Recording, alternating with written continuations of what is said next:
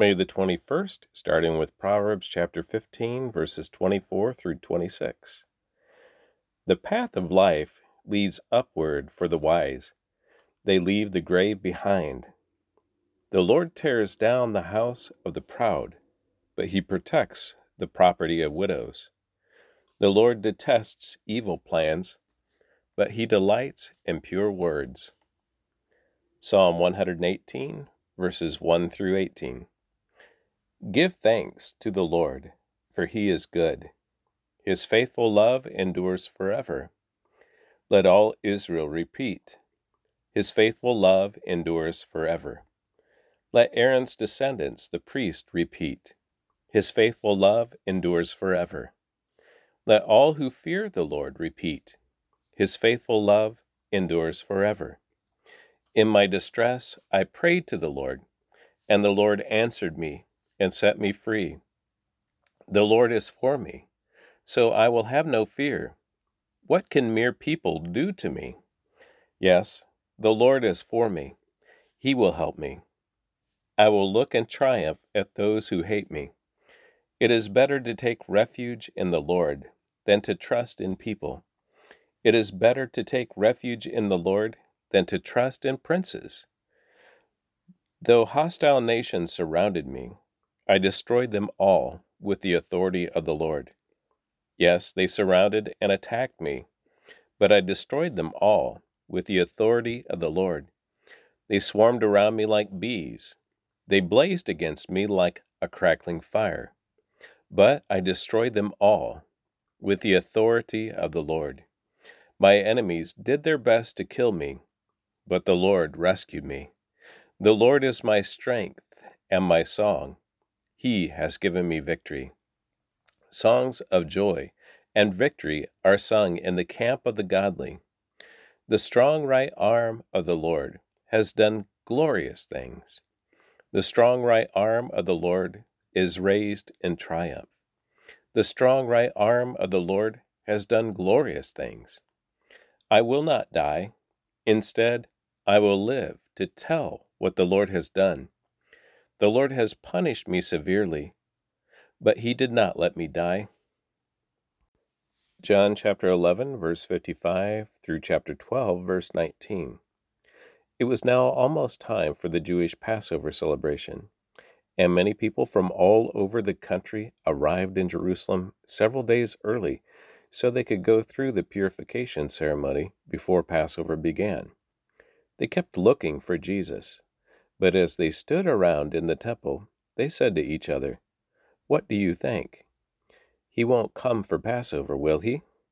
Meanwhile, the leading priests and Pharisees had publicly ordered that anyone seeing Jesus must report him immediately so they could arrest him. Six days before Passover, before the Passover celebration began, Jesus arrived in Bethany, the home of Lazarus, the man he had raised from the dead. A dinner was prepared in Jesus' honor. Martha served, and Lazarus was among those who ate, who ate with him.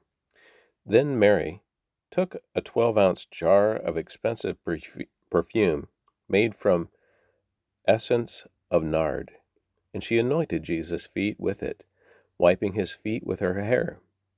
The house was filled with the fragrance. But Judas Iscariot, the disciple who would soon betray him, said, that perfume was worth a year's wages. It should have been sold for the money and given to the poor. Not that he cared for the poor, he was a thief, and since he was in charge of the disciples' money, he often stole some for himself. Jesus replied, Leave her alone. She did this in preparation for my burial. You will always have the poor among you, mm-hmm. but you will not always have me. When all the people heard of Jesus' arrival, they flocked to see him, and also to see Lazarus, the man Jesus had raised from the dead. Then the leading priests decided to kill Lazarus too, for it was because of him that many of the people had deserted them and believed in Jesus. The next day, the news that Jesus was on the way to Jerusalem swept through the city. A large crowd of Passover visitors took palm branches and went down the road to meet him. They shouted, Praise God! Blessings on the one who comes in the name of the Lord. Hail to the King of Israel. Jesus found a young donkey and rode on it, fulfilling the prophecy that said, Don't be afraid, people of Jerusalem. Look, your king is coming, riding on a donkey's colt. His disciples didn't understand at the time that this was a fulfillment of prophecy. But after Jesus entered into his glory, they remembered what had happened and realized that these things had been written about him. Many in the crowd had seen Jesus call Lazarus uh, from the tomb, raising him from the dead, and they were telling others about it.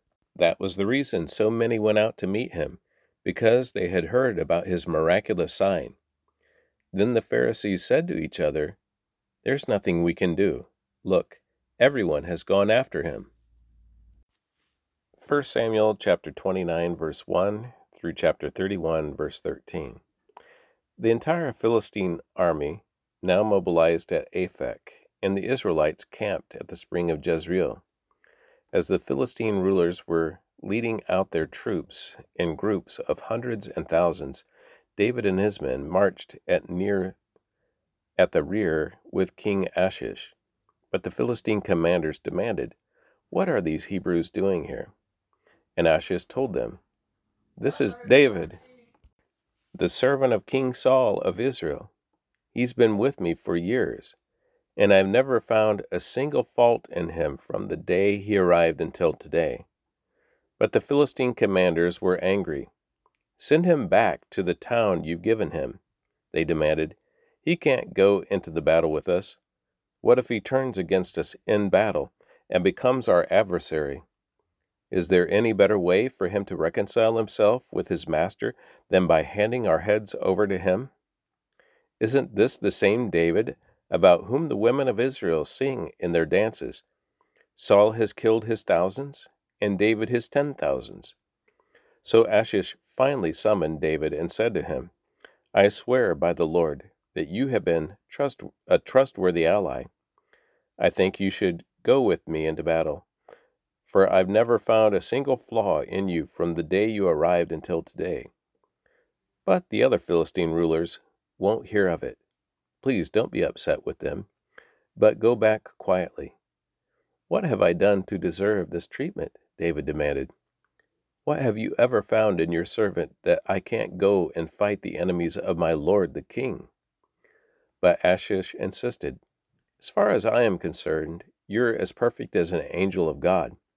But the Philistine commanders are afraid to have you with them in the battle. Now get up early in the morning and leave with your men as soon as it gets light. So David and his men headed back into the land of the Philistines, while the Philistine army went on to Jezreel. Three days later, when David and his men arrived home at their town of Ziklag, they found that the Amalekites had made a raid into the Negev and Ziklag. They had crushed Ziklag and burned it to the ground. They had carried off the women and children and everyone else, but without killing anyone. When David and his men saw the ruins and realized what had happened to their families, they wept until they could weep no more. David's two wives, Ahinoam from Jezreel and Abigail, the widow of Nabal from Carmel, were among those captured. David was now in great danger because all his men were very bitter about losing their sons and daughters, and they began to talk of stoning him. But David found strength in the Lord his God. Then he said to Abiathar the priest, Bring me the ephod. So Abiathar brought it. Then David asked the Lord, Should I chase after this band of raiders? Shall I catch them? And the Lord told him, Yes, go after them.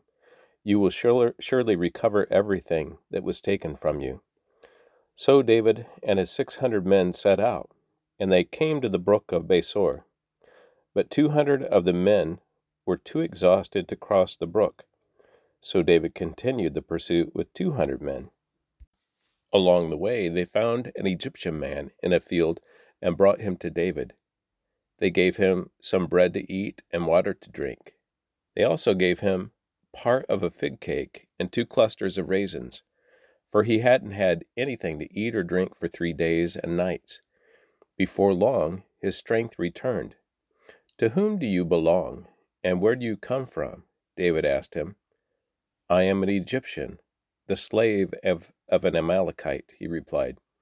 My master abandoned me three days ago because I was sick. We were on our way back from raiding the Kerethites in the Negev, the territory of Judah, and the land of Caleb, and we had just burned Ziklag. Will you lead me to this band of raiders? David asked. The young man replied, If you take an oath in God's name that you will not kill me or give me back to my master, then I will guide you to them. So he led David to them, and they found the Amalekites spread out across the fields, eating and drinking and dancing with joy because of the vast amount of plunder they had taken from the Philistines and the land and the land of Judah. David and his men rushed in among them and slaughtered them throughout that night and the entire next day until evening. None of the Amalekites escaped except 400 young men who fled on camels. David got back everything the Amalekites had taken, and he rescued his two wives. Nothing was missing, small or great, son or daughter, nor anything else that had been taken.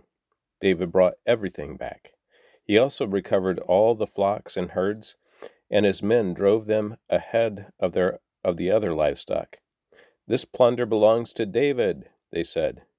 Then David returned to the brook Besor and met up with the two hundred men who had been left behind because they were too exhausted to go with him. They went out to meet David and his men, and David greeted them joyfully. But some evil trouble, troublemakers among David's men said, They didn't go with us, so they can't have any of the plunder we recovered. Give them their wives and children, and tell them to be gone. But David said, No, my brothers. Don't be selfish with what the Lord has given us. He has kept us safe and helped us defeat the band of raiders that attacked us. Who will listen when you talk like this? We share and share alike those who go to battle and those who guard the equipment. From then on, David made this a decree and regulation for Israel, and it is still followed today. When he arrived at Ziklag, David sent part of the plunder to the elders of Judah, who were his friends. Here is a present for you, taken from the Lord's enemies, he said. The gifts were sent to the people of the following towns David had visited Bethel, Ramoth Negev, Jattir, Aroer, Siphmoth, Eshtemoa, Racal, the towns of the Jerahmeelites, the towns of the Kenites, Hormah, Borashan, Athach, Hebron, and all the other places David and his men had visited. Now the Philistines attacked Israel, and the men of Israel fled before them. Many were slaughtered on the slopes of Mount Gilboa. The Philistines closed in on Saul and his sons, and they killed three of his sons, Jonathan, Abinadab, and Malkishua. The fighting grew very fierce around Saul, and the Philistine archers caught up with him and wounded him severely. Saul groaned to his armor bearer, Take your sword and kill me before these pagan Philistines come to run me through and taunt and torture me. But his armor bearer was afraid and would not do it. So Saul took his own sword and fell on it. When his armor bearer realized what Saul that Saul was dead, he fell on his own sword and died beside the king. So Saul, his three sons, his armor bearer, and his troops all died together that same day. When the Israelites on the other side of the Jezreel Valley and beyond the Jordan saw that the Israelite army had fled and that Saul and his sons were dead, they abandoned their towns and fled. So the Philistines moved in and occupied their towns. The next day, when the Philistines went out to strip the dead, they found the bodies of Saul and his three sons on Mount Gilboa.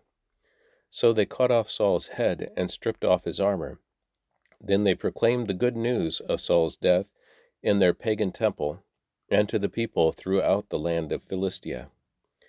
They placed his armor in the temple of the Ashtoreths, and they fastened his body to the wall of the city of Bethshan.